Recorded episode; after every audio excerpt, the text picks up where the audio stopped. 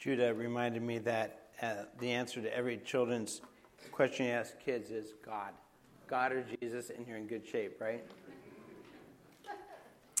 All right, let's pray. Lord, as I open your word, um, it's you we need to hear. So as I preach, may there be less of me and more of you. Your word is transformative, and we thank you for that. So help us to hear all that you have to say. In Jesus' name we pray. Amen. I came across an interesting quote uh, in preparation for the sermon, um, and I just thought it was interesting and worth looking at. Despite our efforts to keep him out, God intrudes. The life of Jesus is bracketed by two impossibilities a virgin's womb and an empty tomb.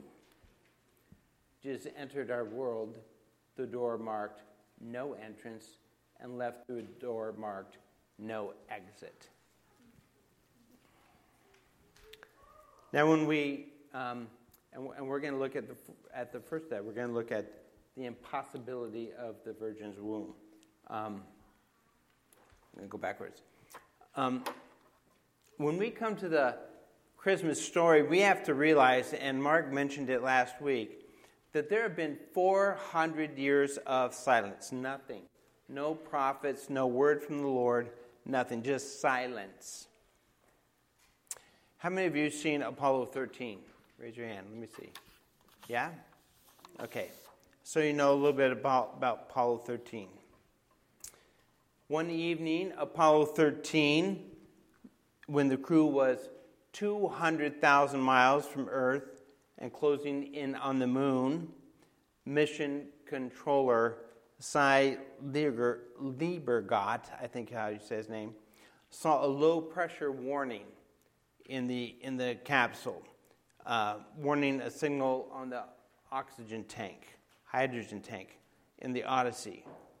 Alarms lit up in the Odyssey, and mission control uh, and in mission control as oxygen pressure fa- uh, began to fall and their power disappeared. The crew uh, notified mission control and they said, I'll say the first part, you say the rest. Houston, we got a problem. For re entry to the Earth's atmosphere, there would be a blackout period, a complete blackout period lasting a few minutes. During the silence, Mission Control petitioned Apollo 13, this is Houston. Do you read me? And there was no response. Now, if you saw the movie, you saw people all over America looking at TVs and at TVs in store windows and in schoolrooms, and they're just, it, they're on edge. No, nothing as they continued to hear Apollo 13 Do you read me? Nothing. For a few minutes. Author Del Tackett comments this way The Apollo 13 black, blackout lasted only a few minutes. Imagine 400 years of silence.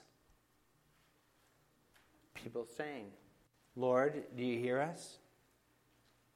Lord, do you hear? Then the silence was broken.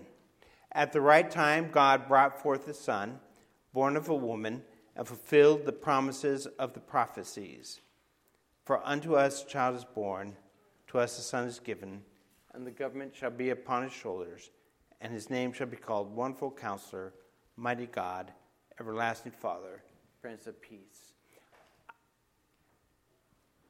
For that silence to be broken two minutes, three minutes of silence for Apollo 13 was remarkable for the nation. Remarkable. So imagine the angels, imagine earth having the silence from heaven broken. All of a sudden, we're going to hear from God, and this is how it happens. In the sixth month, now the sixth month is referring to Elizabeth and John, to her miraculous birth, because she's a very, very old woman. And this happened before in history. God has blessed very old women with children. I know most of you over the age of six are like, no, no, thank you, God.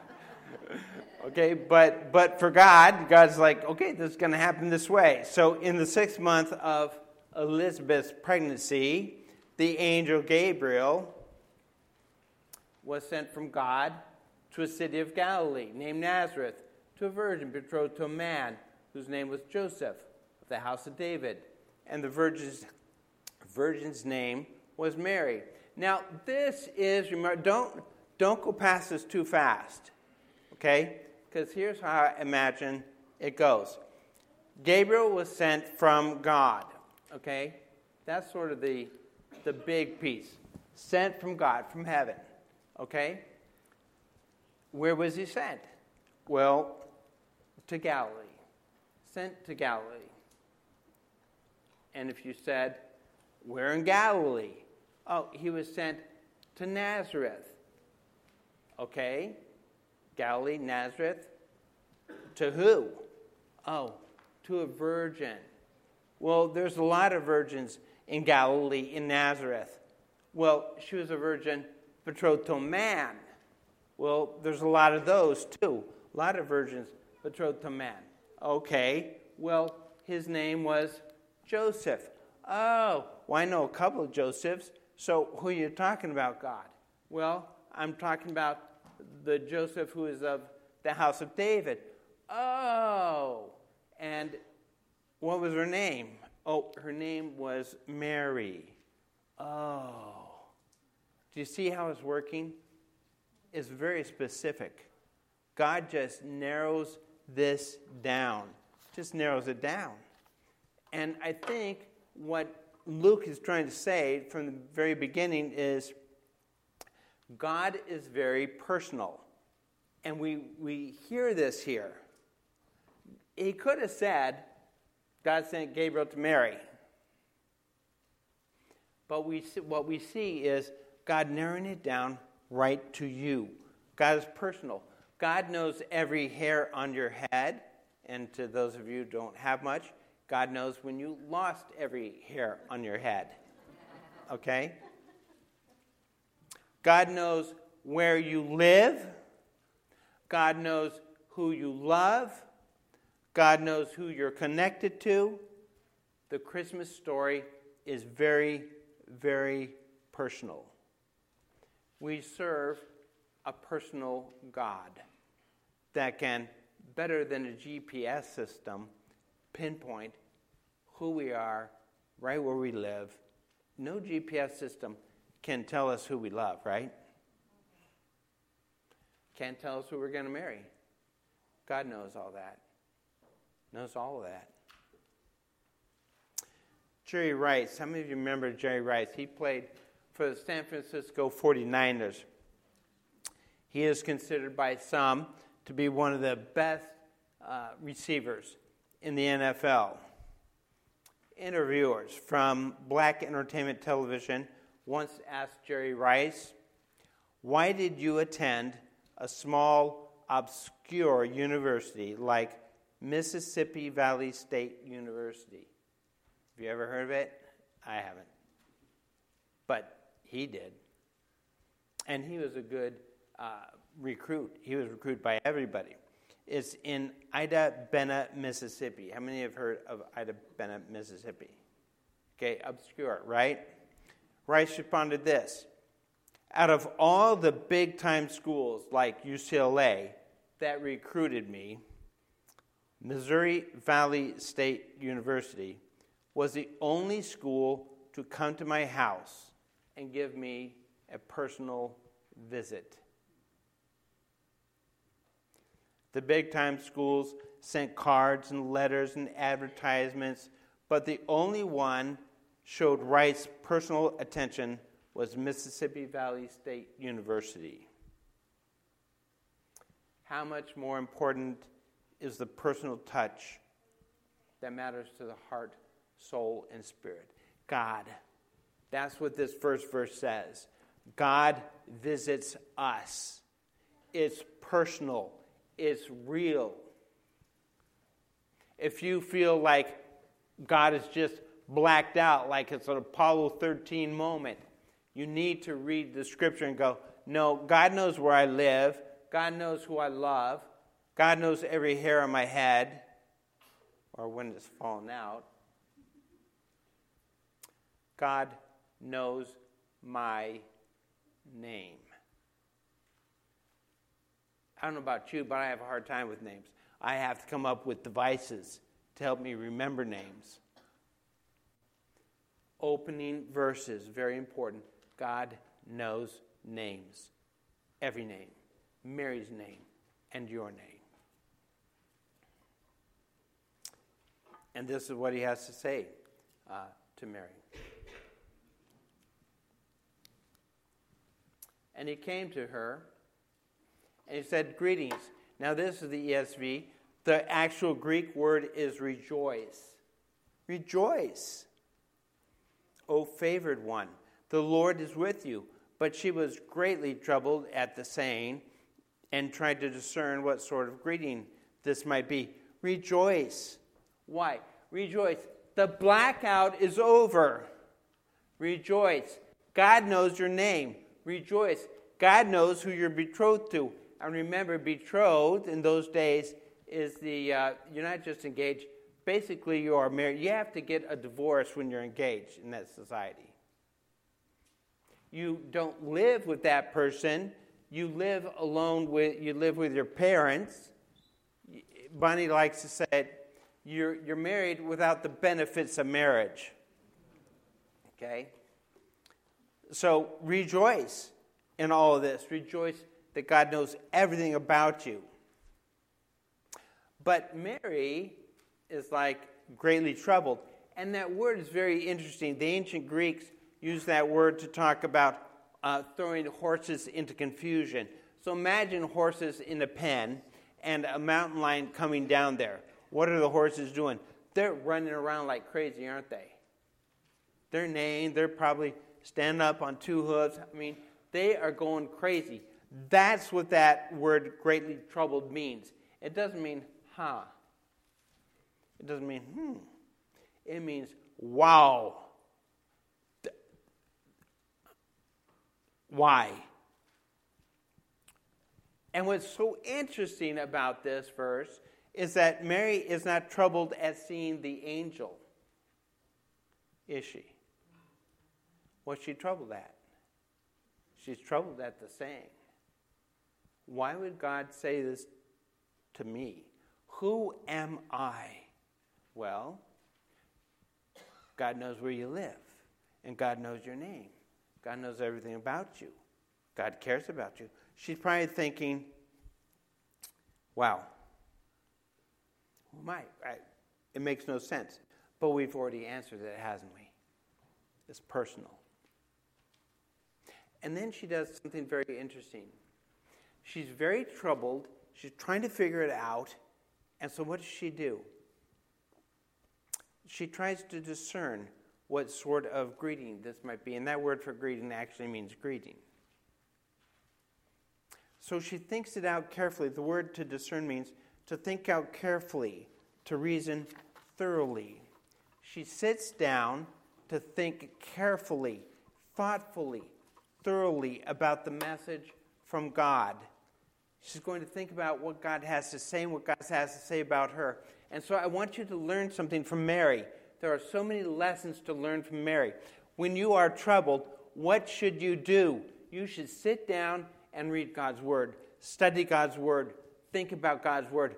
That's what de escalates you. So if the angel's message was troubling to her, why me? I don't understand this. What's going to happen? Sit down and think about God's word from the angel, but the angel only speaks to her what God has to say.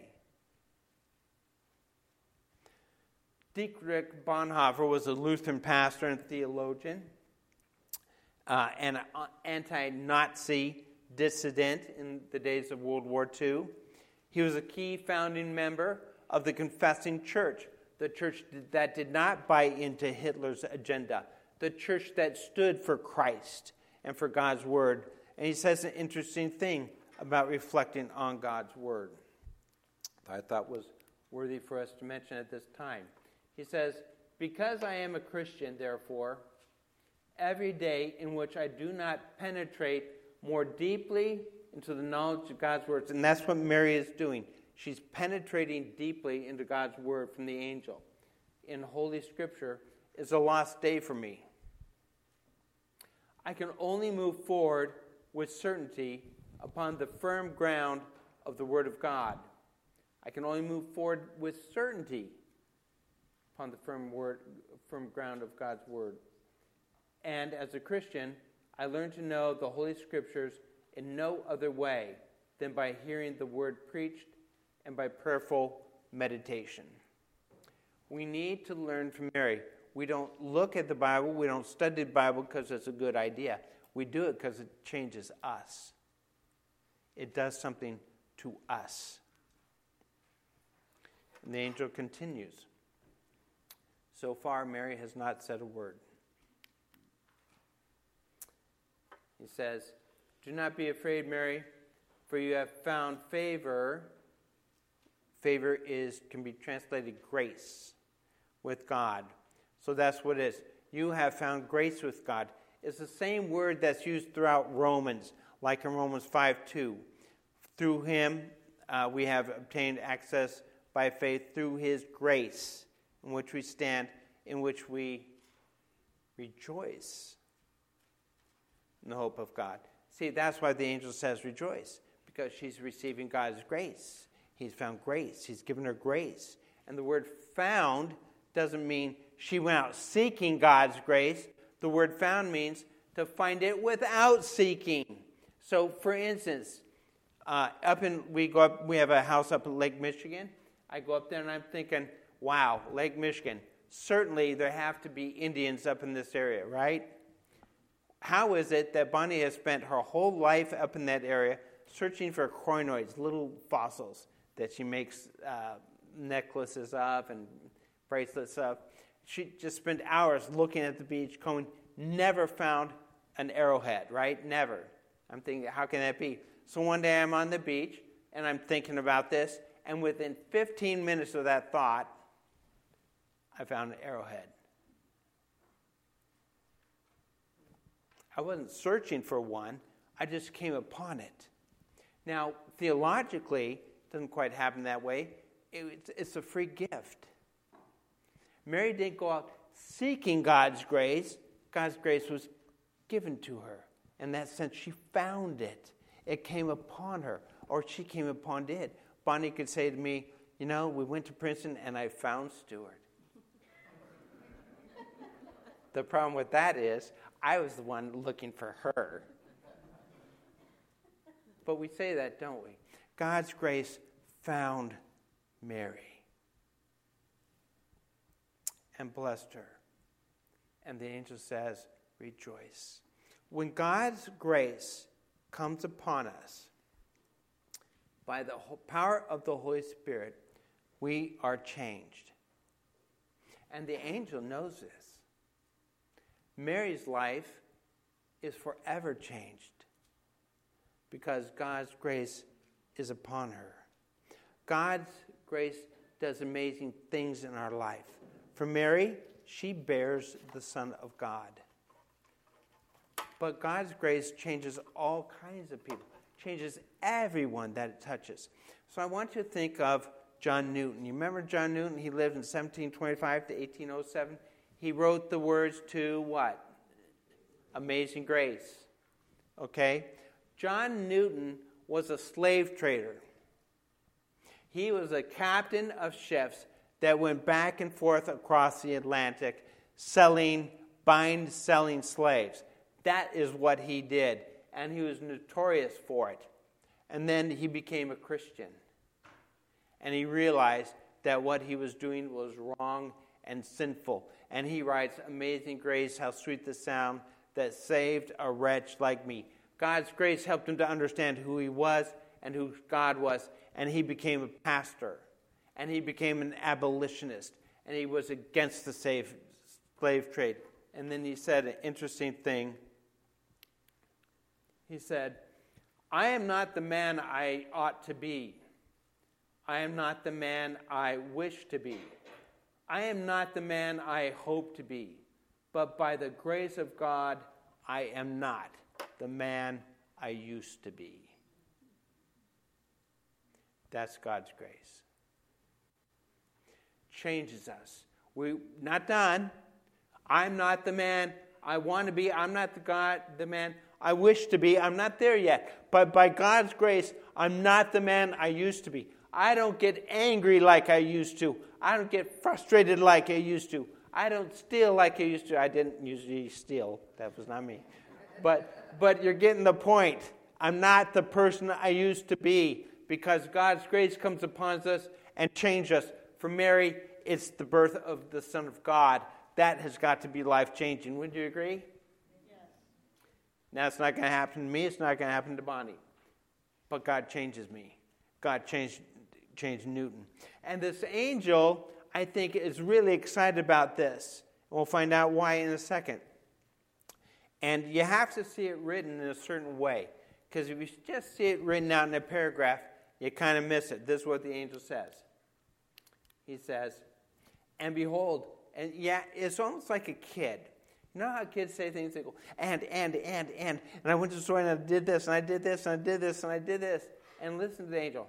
And behold, you will conceive in your womb and bear a son, and you will call his name Jesus. Jesus means uh, in, in, uh, in Hebrew, uh, Yeshua, which means Yahweh saves. Okay? So she's going, wow. And, and he will be great because he saves and he'll be called Son of the Most High, again, which is a Hebrew name for uh, El Elyon, which means God Most High. That's what, what it means.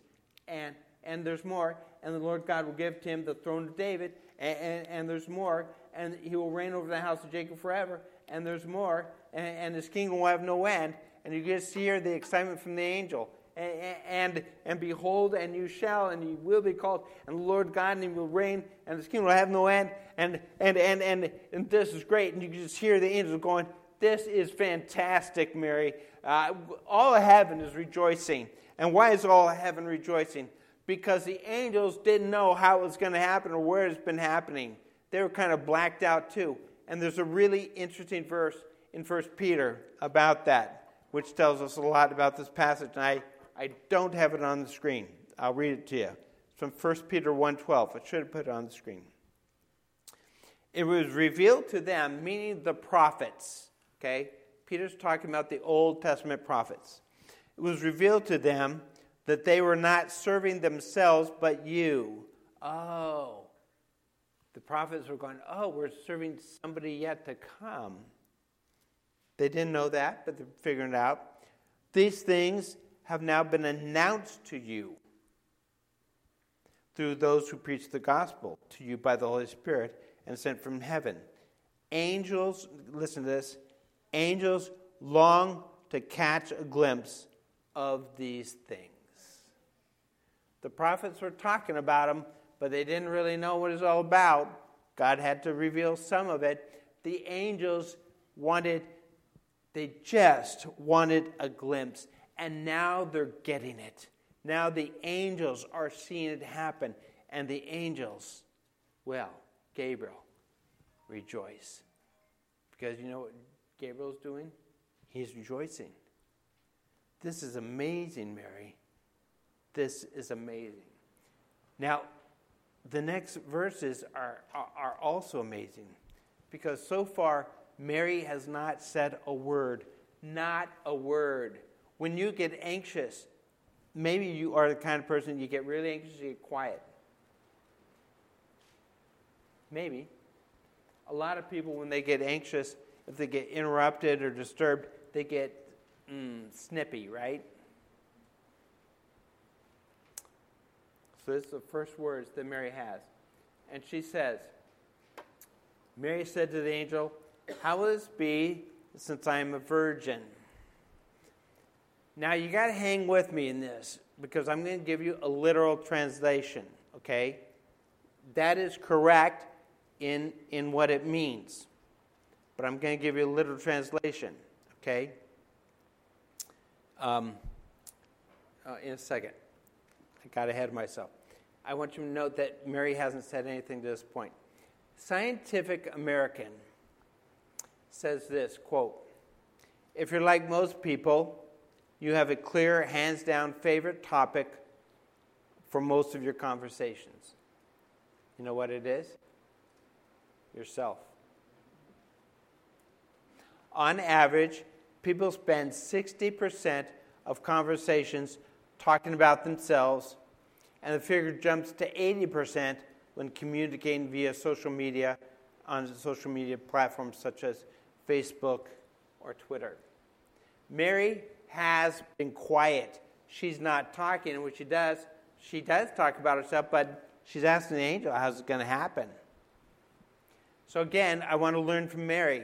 First thing we learned when you get anxious, when you're just, just beside yourself, turn to God's Word. Second thing we learned from Mary husband, wives, children, listen. Husbands, listen to your wives. Don't speak about yourself for 60% of the time.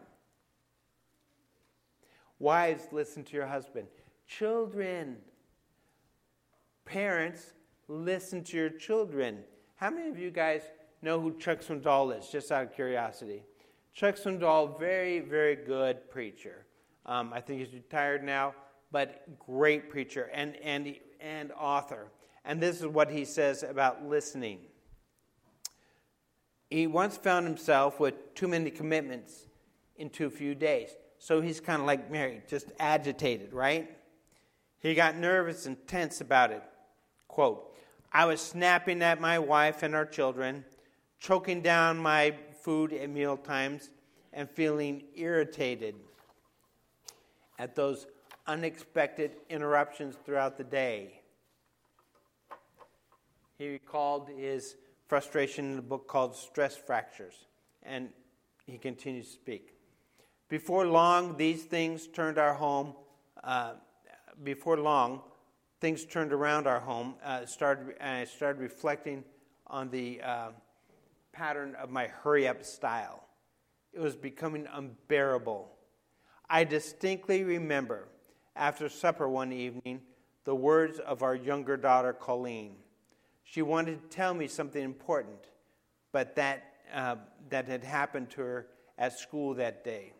She began hurriedly Daddy, I want to tell you something. I want to tell you really fast. Suddenly, realizing the frustration, I answered, Honey, you can tell me. And you don't have to tell me really fast. Say it slowly. I'll never forget her answer. Then listen slowly.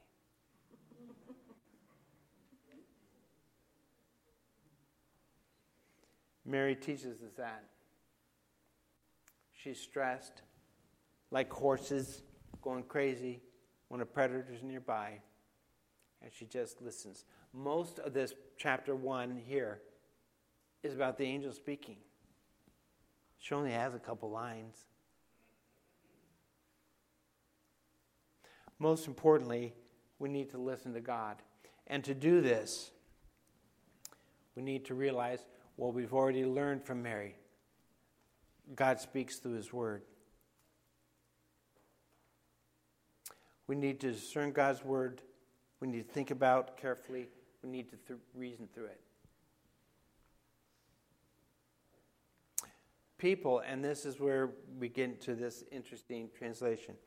People often confuse what is said here with what Zechariah says. Remember what Zechariah said?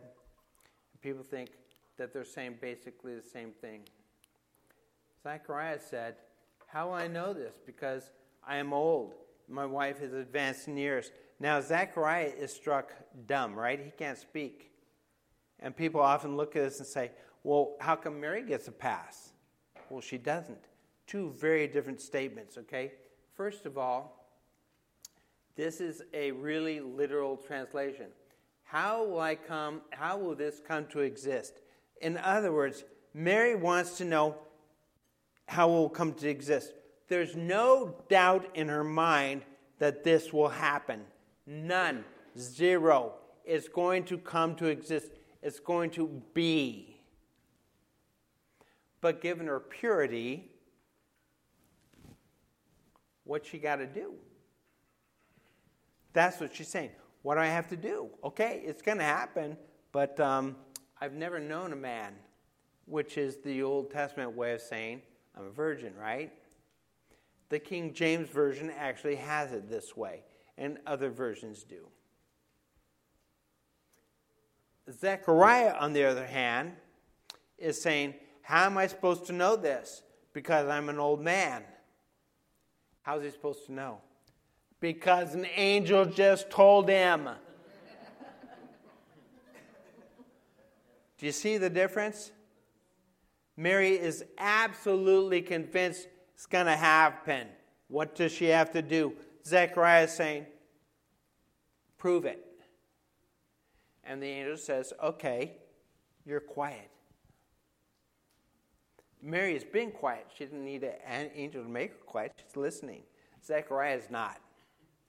He's just out there. He's got something to say. He wants to talk. He's got issues. Mary listens. Which brings us back to her listening. Mary is listening with obedience. That's what listening to God is. If you're going to listen to God, it means listening with obedience. It means trusting what God says. To listen to God is to obey what God says. Absolutely. And that's hard, isn't it?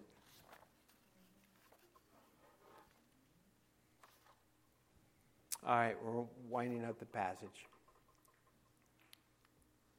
I mean, Mary said almost nothing, has she? Very little, mostly listening. And the angel answered her The Holy Spirit will come upon you, and the power of the Most High will overshadow you. Therefore, the child will be born. Remember, when the Holy Spirit comes upon us, changes us. Therefore, the the child will be, born, will be called holy because this is done of the Holy Spirit, the Son of God. And behold, pay attention, your relative Elizabeth, in her old age, has also conceived a son, kind of encouraging her along. And this is the sixth month with her, who is called barren, for nothing will be impossible with God. I want to just look at what Mary continues to list, learn and what we continue to learn.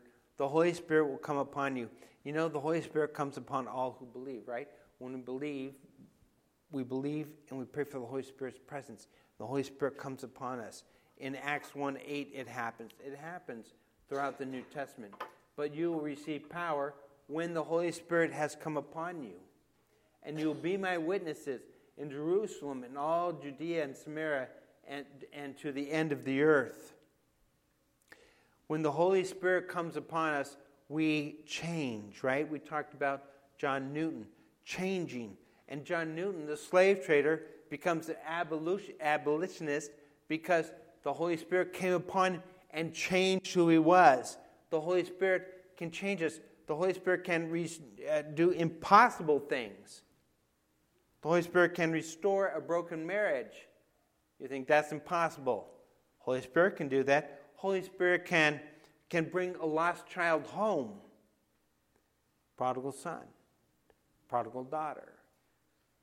The Holy Spirit, through the when the Holy Spirit comes upon us, the Holy Spirit will give us peace in the face of death. We have a husband dying, a wife dying, a child dying. My father died before his mother, and it was really hard on her. But you turn to God, you pray for the presence of the Holy Spirit, and it makes all the difference in the world.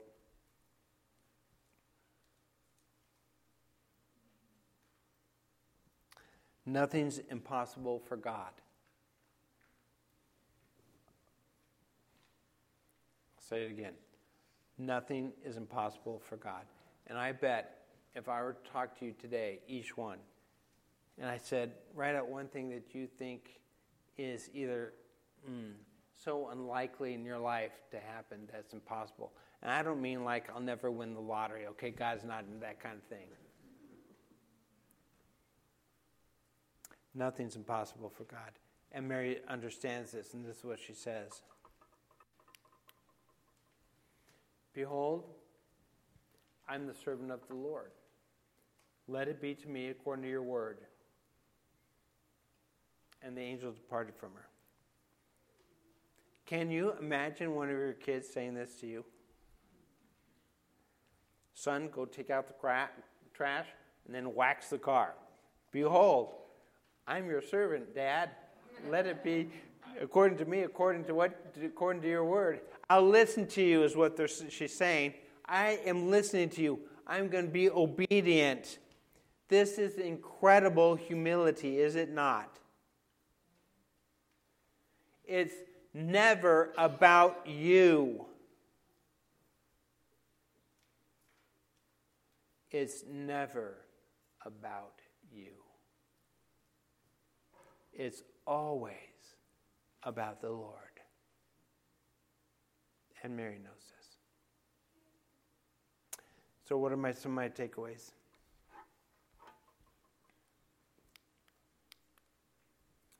First takeaway for, for me, you may have other ones. These are mine. When you're terrified, seek God's word.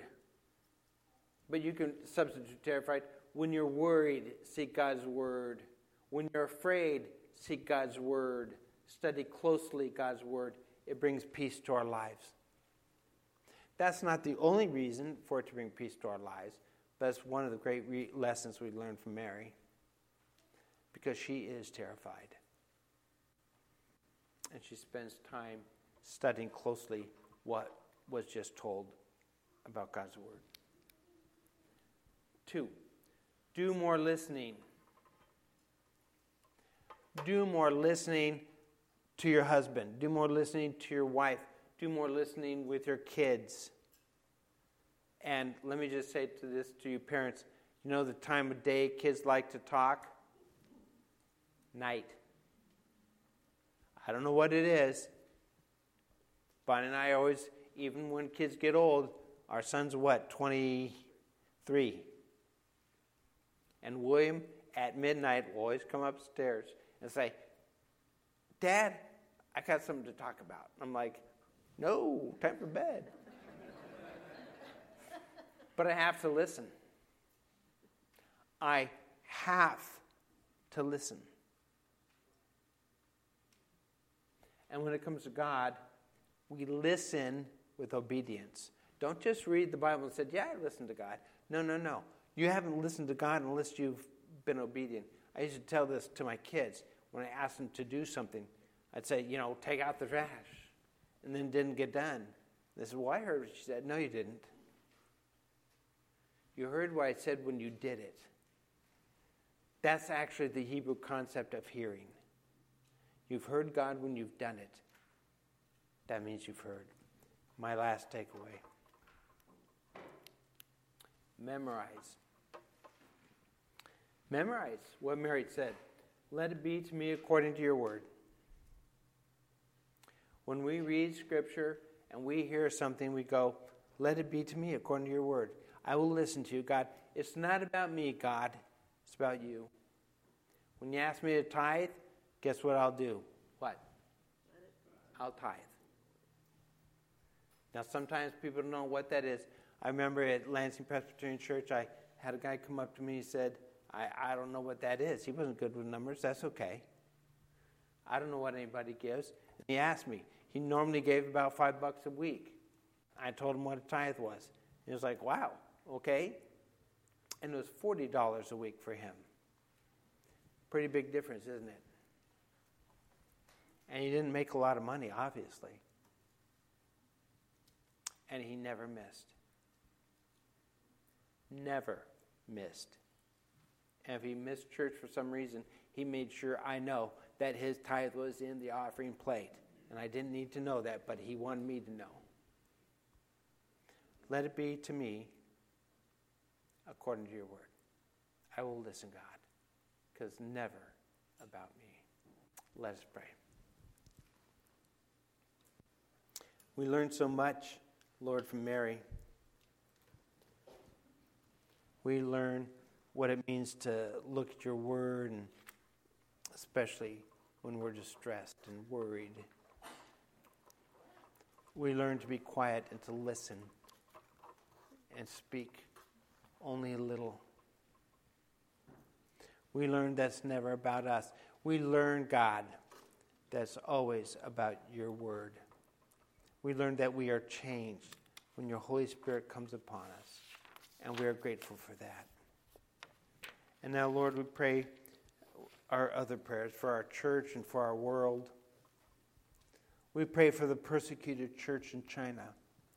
Many protests on the news now that are going throughout the country.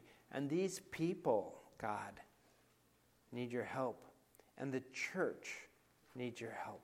And protect them. We pray for protests and the church in Iran.